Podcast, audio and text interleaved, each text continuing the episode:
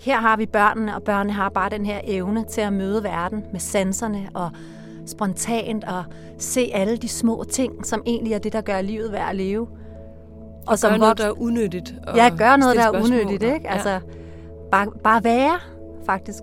Og det han så klandrer voksne for, det er hurtigst muligt at få det væk, sådan, så de kan blive små voksne. Hvor han synes, at det ville være en bedre verden, hvis vi kiggede mere på dem og lærte mere af dem. Velkommen til Gyldendal Kolibri. Kolibrien er en fugl, der med sin lille størrelse kan flyve baglæns, lodret op og ned eller holde sig i en fast position. På samme måde bevæger Gyldendals kolibriserie sig ind i store forfatterskaber gennem små formater.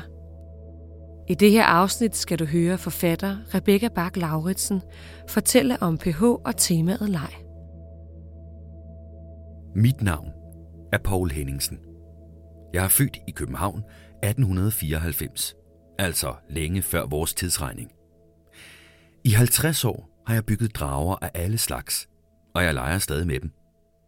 Men da jeg ikke ved, hvor i verden denne bog havner, må jeg hellere fortælle et par ord om, hvad jeg ellers har bedrevet. Som barn kom jeg i pleje hos en snedkermester i en dansk provinsby. Derfor var jeg tidligt i gang med selv at lave mit legetøj og lærte at håndtere værktøjet. Dengang fandtes der ikke sløjtundervisning og høvlebænke i skolen. For resten skal der ikke andet end lidt fingerfærdighed til at bygge drager, plus lidt præcision, plus tålmodighed. Fra jeg var 16 til 20 ville jeg være kunstmaler, men min mor synes, man skal kunne noget ved siden af, så jeg begyndte som arkitekt og kom også i murerlærer. Så gjorde jeg en opfindelse, da jeg var 18. Det var noget så tosset som en cykel, der pumper sig selv, mens man kører. Jeg fik et fint legat, og nu vil jeg være ingeniør. Men efter et par års forløb rendte jeg igen over og blev arkitekt. Og der er jeg til synlandet blevet siden. I hvert fald bygger jeg stadig huse. Men da jeg var 24, begyndte jeg at skrive i aviserne, og også det har jeg holdt ved til det sidste. 31 år gammel opfandt jeg et skærmsystem, pH-lampen, som stadig fabrikeres og beskæftiger mig. Som 35-årig tog jeg fat på at skrive viser og revyer. Også det bliver jeg ved med. Så det er ikke bare dragerne, der går gennem det meste af mit liv. Bogen er beregnet til folk på 8, 16, 32, 64 og op til 128 år. Unge mennesker skal altså ikke være bange for, at det er en børnebog. I dragernes verden er vi alle lige gamle. Spring bare over, hvad du ikke forstår. Måske mener nogen, at dragen er en gammeldags ting nu i svæveflyvningens tidsalder. Men det tror jeg ikke er rigtigt. Hverken dampskibet eller motorskibet har slået sejlskibet ud, og en svæveflyver sættes jo op som en drage, så der går en linje fra drageflyvningen til svæveflugten. Jeg ser af amerikanske aviser, at dragesporten trives godt derover. Det glæder mig, at også de unge piger er med i den. I Londons parker ser man lige så skaldede folk som jeg gå med en dragesnor i hånden. Somerset Maugham har skrevet en berømt novelle, som senere er filmet, om et ægteskab, der blev ødelagt, fordi konen synes, han var for tosset med sine drager. Det er naturligvis at gå lovligt vidt, men jeg må indrømme, at også de par koner, jeg har haft, til tider har tænkt deres og min sindstilstand. Øhm, Rebecca, hvad var øh, PH's forhold til drager? Jamen altså, det var et meget passioneret forhold, og han følte sig helt klart meget forbundet med de her drager. Han skriver også et sted i bogen her, at han, øh, han er født på den 9. dag i den 9. måned, og at det vildt nok er det, der også hedder Dragernes dag i Kina.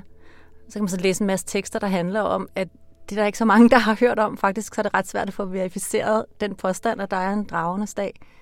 Og jeg har selv en kinesisk veninde, og jeg spurgte hende, hende jeg skulle herind, altså, hvad, hvad ved du om det her med dragernes dag? Ah, så fortalte hun om det her store drageoptog, der er i de kinesiske gader. Det er noget helt andet. Jeg var sådan, nej, nej, altså de her drager, man bygger og sætter op. Nå, nej. Men man sætter lanterner op for at mindes øh, de døde. Og altså, øh, sender lanterner op med ønsker. Men det ligger ikke på en fast dag. Det rykker sig fra år til år. Men der har i hvert fald været et eller andet omkring det, der har gjort, at PH har haft lyst til at tage det til sig og sige, ja, jeg er født på dragens dag. Og jeg tror blandt andet, det er fordi, at altså, som, som vi hørte her, altså, så er han jo den her multikunstner, der både bygger pH-lampen og som skriver, man binder os på mund og hånd. Og, og i dragen tror jeg ligesom, at han finder det hele. Altså der er det her, den håndværksmæssige baggrund med at bygge og konstruere, arkitekten, at designe. Men der er også hele processen, som er ligesom den kreative proces, når han har skrevet. Det her med, at man forbereder noget, og så sender man det op. Og der er man så afhængig af, af noget, man ikke kan planlægge sig til, altså vind og vejr. Så jeg tror, at han i, i dragen har fundet noget, der ligesom samler alle de her ting, han er drevet af. Og så har han så helt konkret altså virkelig dyrket den, og han har skrevet en dragebog, ikke? Øh, og, og, og siger, at, øh, at øh, i, når man bygger drager, så er vi alle sammen lige gamle. Mm. Så det er sådan en dragebog fra, hvad hedder det, fra 8 til 128 år, eller sådan, ikke? Altså det er målgruppen for den dragebog.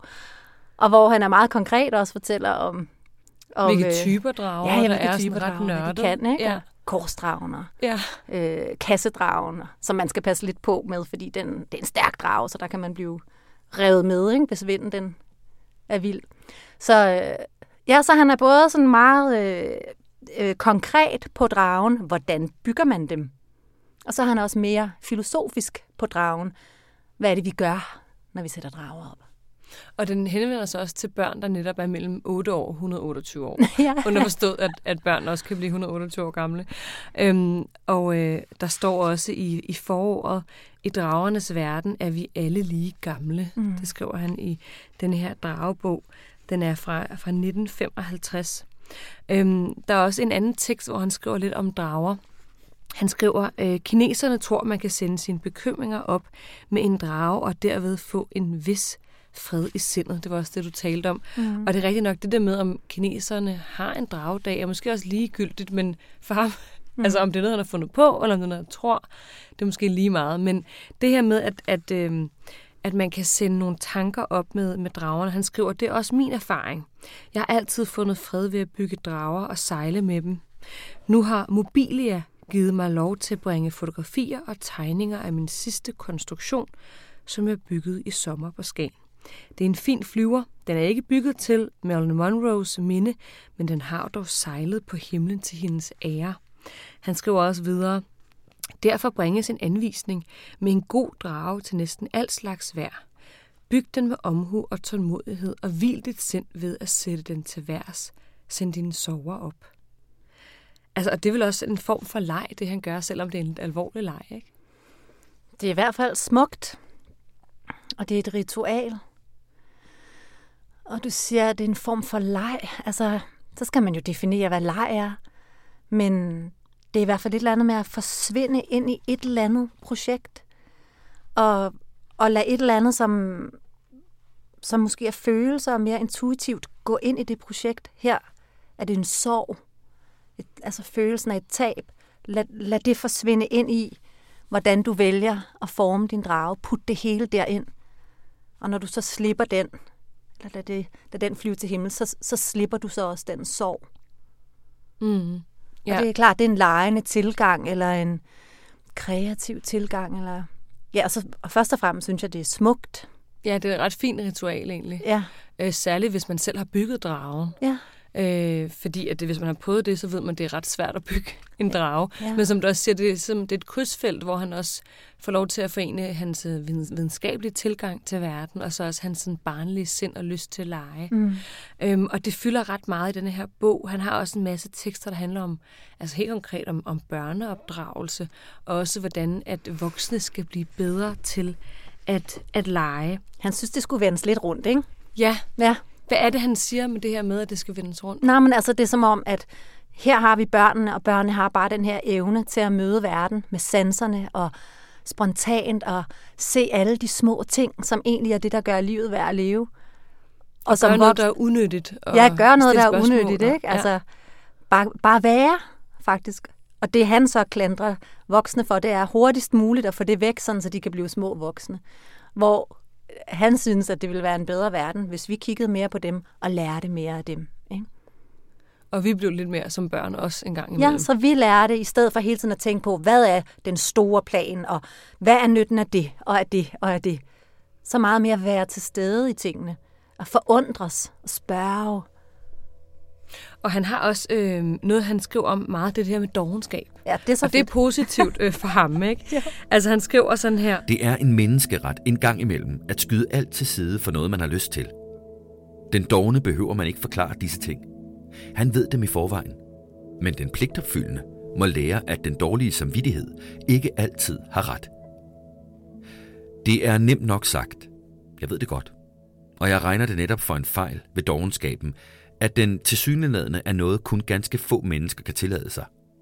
Men det er jo ikke mig, der har opfundet dogenskaben. Jeg er bare sat til at tale om den, og jeg må tage den, som den er. Jeg mener personligt, at den er uundværlig. Uden dogenskab, ingen fremskridt. Vi bliver siddende til halsen i det nuværende, hvis alle bare gør deres pligt. Allerede fra skolen sorteres vi i de pligtopfyldende, som modtager lærerens hæder, og de dogne, som alle ser ned på. Det er nu ikke altid de dogne, det går dårligst. Det er ofte dem, der slås for en ny og bedre verden.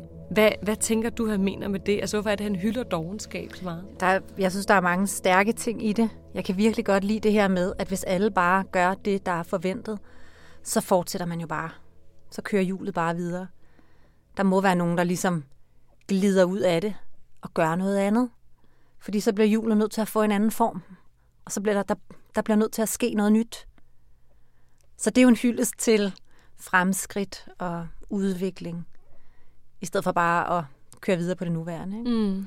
Og det er sjovt, at det netop er en, en ikke-handling, ja. der skaber forandring. Og det er jo nærmest øh, en tidlig øh, udgave af Svend Brinkmanns nej. Ja, ja, det er rigtigt. altså det der med, at okay, bare lige sige nej og være lidt doven. Ja. Og ikke hele tiden her... udvikle sig og gøre noget. Der skal ikke hele tiden være et formål, måske? Eller? Nej, men det er, også det, det er også bare det her paradoks, ikke? Altså det her uden dogenskab, ingen fremskridt. Ja, altså, ja det er jo et paradoks. Ja. Umiddelbart. Det, men eller han... en provokation, ikke? Altså, ja. Og så, øhm, og så snakker han om det her med, at, at i kirken, der er dogenskaben jo blevet en af, af dødssynderne. Øh, og at, at det er beklageligt. At det, og det er rigtig svært for os at se det som andet. Altså både i andre og i os selv. Mm. Det, øhm, jeg ved ikke, om man bliver nødt til at finde et andet ord for det en mm. dogenskab for at kunne se det positive i det. Det er rigtig svært ikke at forbinde det med, at man bare ikke gør sit bedste, eller, og det er jo ikke det, han mener. Men han mener faktisk det her med, hvad sker der, hvis du gør ingenting? Jeg kom sådan til at tænke på øh, dronningens nytårstale, altså mellem, altså i indgangen til øh, 2019, som var det her med at gøre noget, der ikke gør nytte, ikke? Altså bare for at gøre det, altså om det så er hendes hånd, håndarbejde, eller hvad det er.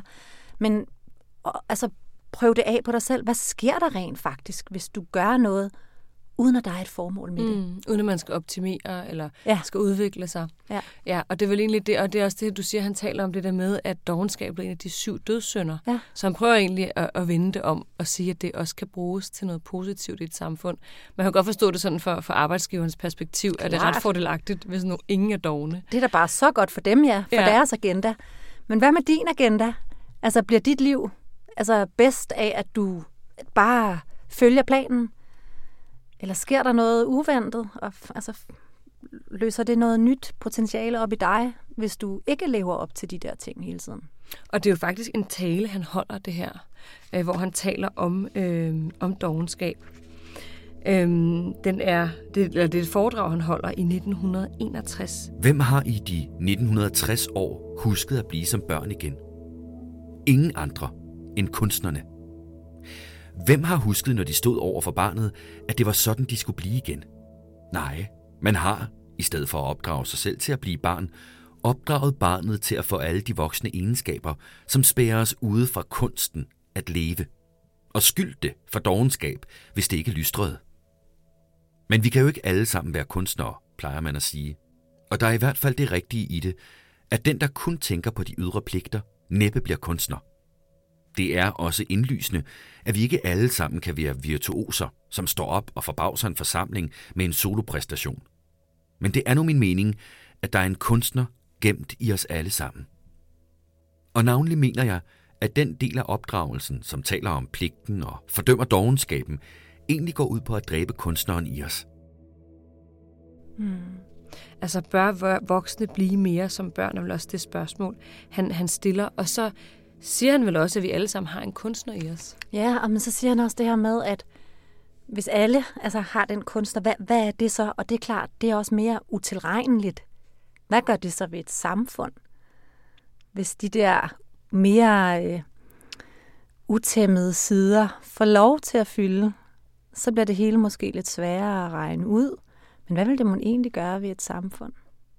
Og så påpeger han også på, at når vi så endelig leger som voksne, så kalder vi det en hobby, og vi organiserer det. Ja, og strukturerer det, og så skal vi også avancere inden for det måske, og next level, og, og så har det alligevel, altså, så er det, så er det røget over, og er blevet ligesom arbejdet, ikke? Altså, hvor det også er en form, hvor der er nogle mål, man skal opnå mm. og forbedre sig konstant. Og man kan fortælle, ja. hvorfor gør jeg det her? Jamen, det gør jeg for at blive bedre. Altså, det er jo ikke det, der skulle være pointen. Jeg kan ret godt lide den her definition, han har på dogenskab, som hedder øh, at lave noget, som de andre ikke har sat os til. Der ligger bare så meget frihed i det, og det er virkelig øh, svært. Fordi en ting er, hvis nu jeg sagde til dig, at du lige sidder og hænger det her billede op. Men en anden ting er alle de der stemmer, der hele tiden er i ens hoved, man har, har med sig fra hele sit liv omkring, hvad du egentlig burde gøre. Og det sidder jo bare i, i en som sådan nogle øh, latente ordre hele tiden omkring, øh, hvad, hvad, hvad bør du gøre? Så hvis man ligesom kan finde ind til den her definition af dogenskab i sig selv, noget andre ikke har sat en til, men noget, der kommer fra mig, noget jeg bare har lyst til, så tror jeg i det hele taget, at man kan spare nogle penge på selvudviklingskurser og sådan noget. Så man, ja. Det er også noget, man tit siger øh, til børn, der keder sig. Det er sundt at kede sig. Mm. Øh, nu skal I selv finde på noget at lave. Men det er sjældent, man, at man egentlig keder sig selv. Altså ligesom det er virkelig, altså jeg kan nærmest ikke huske, når jeg sidst var sådan rigtig sulten. For der er altid lige noget mad, ikke? Og ja. jeg kan heller ikke huske, når jeg sådan rigtig har kedet mig. Nej. Hvad altså, gør det er du så? Godt nok sjældent, Hvad gør du så? Altså, hvorfor når du ikke at kede dig? Fordi der er jo altid, øh, jeg kan altid læse en artikel, eller en bog, eller tænde for fjernsyn, eller ja. ringe til nogen, eller øh, øve mig i at tale spansk på min Duolingo-app. eller et Og er det andet, godt, eller er det ikke godt? Hvad tænker du om det? Altså, er det godt? Mm, jeg synes, jeg synes egentlig, det er meget godt. Ja. Altså, fordi man, man bliver, så bliver man jo bedre underholdt og klogere konstant, ikke? Ja. Altså, så, øhm, så skal jeg jo tvinge mig selv til ligesom at gå en tur øh, uden telefonen. Ja. Øhm, Men der er selvfølgelig ja. også lige forskel på at kede sig og at dogne. Og det er måske meget godt at huske. Altså, at øh, hvis, hvis vi som voksne siger til vores børn, jamen det er også sundt at kede sig. Det er lidt noget andet, end at man kigger på for eksempel sit barn, eller, eller hvem det nu er, og så tænker sådan, ah, hvor er du doven, at du ligger bare der, eller altså du gør ingenting. Mm. Altså at kunne blive frustreret over det. Det er mm. ikke sikkert, at de keder sig der i deres ingenting. Måske er der bare en eller anden, foregår der et eller andet, en eller anden indre proces eller sådan noget. Så mm. der er i mm. hvert fald også en eller anden forskel på det at kede sig og at dogne. Og så har han jo i hvert fald, PH, øh, den her anke mod alle de her ting, som gør, at vi ikke når hen til det der sted, som vi enten kan kalde altså kedsomhed, eller altså at, at give os hen til dogenskaben, ikke? som er, at der er så mange distraktioner. Mm. Altså jeg kan næsten ikke tage øhm, på en togtur uden at have en podcast klar og en artikel og nogle forskellige sådan, ting, jeg skal, som jeg kan ligesom, ej, nu kan jeg endelig bruge tiden på at sidde og lave det, der jeg også gerne ville have haft læst. Mm. Øhm, men jeg havde øh, på et tidspunkt hjernerystelse i tre måneder, og der kunne jeg jo ikke læse øhm, eller læse avis eller se fjernsyn, så der begyndte jeg at tegne rigtig meget igen. Det har jeg gjort meget, da jeg var barn og ung. Og øh, det var vildt fedt. Altså, og det er jo selvfølgelig det mest banale indsigt at få, at man bliver mere kreativ af ligesom at fjerne sig fra skærmen og alle de der øh, inputs, man konstant får. Hvis man ikke får dem, så kan man nogle gange godt få nogle outputs, altså hvor man selv ligesom skaber og mm. kreerer. Men det er fedt, fordi altså, i vores tid, der tænker vi jo netop skærmen. Ikke? Ja, PH, ja. han siger jo fuldstændig det samme, og altså, hvad er vi her, der er vi i 60'erne, ikke? Starten af 60'erne. i 61, altså jeg kan lige læse det sidste op, han siger, altså det er jo hans opfordring her, ikke? Dogenskab er ikke at slappe af, dogenskab er at slippe ud. Luk for radioen, lytter. Sluk for fjernsyn og seer. Det er jo måske gøre lidt ondt i hovedet, pludselig at sidde i det tomme rum og lede efter sine for mange år siden tabte tanker. Au. Men der kan jo altid tændes igen. Altså, Ja. det skriver han i 61. Ja. Det er næsten en parodi, ikke? Jo. Så der er jo noget, der er noget om det, ikke? Han mm. kalder det også, at vi tapisserer, vi tapisserer vores liv til, eller vores fritid til med billeder og lyd og alt muligt andet, der gør, at vi ikke er alene med os selv. Mm. Så, øhm, så det er i hvert fald noget af det, han er efter i Ja. det her. Det er, prøv lige en gang. Prøv en gang at være alene med dig selv. Og, og man gad godt spørge ham selv, altså, øhm, fordi at jeg kunne forestille mig, når PH, han var alene, så lavede han lige en lampeskærm, eller byggede en drage, eller skrev en tekst, eller skrev et, en, en revy. altså sådan et spørgsmål er, hvor meget har han egentlig selv øhm, Mm. gået og dognet den og kedet sig? Altså han har jo bare været i gang konstant. Men han har I hvert fald, helt når man klart- kigger tilbage. Men jeg tror, meget nået. Det er i hvert fald også en mulighed, at grunden til, at han har kunnet lave alle de her ting, fået alle de her idéer, der stikker i alle mulige retninger, ikke? Mm. det er, at han virkelig har troet på og også efterlevet det her med sådan at falde lidt ud af møllen.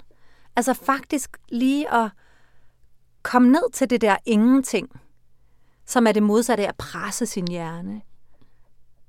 Og det er der i hvert fald masser af studier, der også viser, at hvis man ligesom gør det, slipper det, så kommer man, altså så, så øh, kommer man i berøring med noget helt andet materiale, så er det nogle helt andre ting, der pludselig er tilgængelige for en, end når man er på jagt efter noget, man skal. Mm. Det er også derfor, man altid er øhm, så åben og god til at kigge op og tale med fremmede og smage på mad, når man er ude at rejse. Fordi man jo ikke har nogen pligter. Ja. Man går bare og sådan, øh, sanser helt vildt og er åben, ikke? Ja, det er rigtigt, den der sanselighed. Man kan også nogle gange opleve det, hvis man er lidt syg. Altså, hvis man er sådan akkurat syg nok til, at det ikke rigtig dur at læse en bog, eller at lyset fra skærmen, det bliver for, for meget. Så må man ligesom bare kigge lidt på det rum, man ligger i, og så pludselig opdager man måske bare, man aldrig før har opdaget, hvor smukt det faktisk ser ud, at øh, solen rammer det der lille mærke på køleskabet, eller et eller andet. Ikke? Mm. Altså, man bliver åben over for nogle andre ting. Hvordan øh, tror du egentlig, at øh, altså hans idéer, hans, øh, også hans tanker om opdragelse og hele den her idé om at, at blive mere barn igen og lege og være lidt doven, hvordan tror du egentlig, de blev modtaget på det her tidspunkt? Det ved jeg faktisk ikke. Fordi de passer jo ret godt ind Det passer nu. godt nu. Men jeg elsker hele hans tanke omkring det her med, øh, med dragen. Altså, øh, ligesom du ved, jeg skrev, den eneste note, jeg sådan rigtig skrev til mig selv, inden jeg skulle hen, det var bare det her med god vind. Fordi øh, nærmest i alt, hvad vi laver, så kan vi jo forberede os på alle mulige måder. Men, men hvordan vinden blæser den dag, og hvad det der stiller til krav, eller er krav til os om at give slip, eller altså give line, eller holde fast, altså det ved vi først, når vi er i nuet. Og det er jo noget af det samme, når vi altså, opdrager vores børn. Altså det er jo også hele tiden den her, øh, hold fast på dem, fortæl dem, hvad vi ved, giv slip på dem, lad dem komme ud og opleve deres eget. Altså, så jeg synes virkelig, at øh, selvom han også er meget konkret omkring det her med dragen, så er det virkelig bare også en meget smuk øh, metafor i forhold til, hvordan vi lever hele vores liv. Jeg kan slet ikke huske, hvornår jeg lavede min første kassedrage. Men i 1914 byggede jeg den største. Det var omkring 14. august, da den første verdenskrig brød ud. Jeg boede i Katteminde ved Storebælt hos den berømte fuglemaler Johannes Larsen. Han havde to drenge på 13 og 15 år, og for at more dem og mig byggede jeg en to meter høj drage. Netop i de dage fik Danmark et ultimatum fra Tyskland om at spære Storebælt og Lillebælt med miner så den engelske flåde ikke kunne gå ind i Østersøen. Minerne blev udlagt, men det var alvorlige døgn, inden man vidste, om Danmark blev inddraget i krigen. Men vi var jo unge, og satte den store drage op om aftenen med en lommelygte i. I vores ubetænksomhed forskrækkede vi den lille by, som troede, der var en zeppeliner over os. Samme sommer var blæsten en dag så stærk, at dragen trak mig på enden gennem en mark, hvor køerne havde græsset, så jeg kørte gennem alle kokasserne til at komme til et gære. Jeg havde fået dragesnoren om livet, og der blev jeg så hængende, til snoren knækkede. Dragen fløj langt ud over Storebælt, og vi ventede aldrig at få den igen. Men næste dag kom postbåden fra Romsø ind med den på dækket. Den lignede et helt hus. Næsten 10 år efter byggede jeg en kassedrage af samme størrelse oppe på herregården Dronning Lund i Vendsyssel. Vi brugte den til en god sport, at gå dragetur. Det galt om at spacere med dragen trods alle forhindringer. huse, træer, telefontråde og meget andet. Skulle vi over telefonledningerne, bandt vi først dragen. Så skød vi enden af snoren over med bue og pil, gik over på den anden side af ledningerne og holdt fast, og så slap vi dragen løs igen. En drage kan tage 10-20 meter snor i en mundfuld. Den svæver og sejler bare med vinden, uden at synke ret meget. Men gå aldrig dragetur i tordenvejr. Eller sæt drager op i nærheden af ledninger i regnvejr. Det var ganske vist på den måde, Franklin opfandt lynaflederen, for han kunne trække gnister ud af den våde snor. Men det er livsfarligt. På en tur skulle jeg føre den store kassedrage ind gennem en høj, smal, klippet lindeallé. Vinden var gunstig lige i alléens retning, men små svingninger bragte alligevel snoren ind i grenene, snart til den ene side og snart til den anden. Jeg måtte hale og fire og lirke og havde snoren om livet. Da jeg til sidst landede dragen flot på plænen foran slottet, faldt samtidig det nederste af min jakke af, skåret over efter en streg. Det var snoren, som havde brændt tøjet igennem. I august var der familiefest på Dronninglund, og som en overraskelse satte jeg første gang den store kassedrag op med fyrværkeri. Fra gammel tid var der en stor altan på slottet mod nord. Derfra beundrede man i gamle dage de lyse nætter. Jeg fik regnet ud, hvor vi skulle sætte dragen op, for at den kunne stå lige ud over altanen. Men vinden var meget svag, og den stærkt belastede kasse ville ikke lette. Så bandt jeg en lille drage i bagpinden, og langsomt hævede den store sig. Først slæbte den sig næsten nede ved marken, så løftede den sig over buske og træer, og til sidst var den oppe i vinden og steg til værs tidsnok til, at fyrværkeriet kunne eksplodere fra stor højde. Du har lyttet til Gyldendal Kolibri. Jeg hedder Ida Hersken. Tak fordi du lyttede med.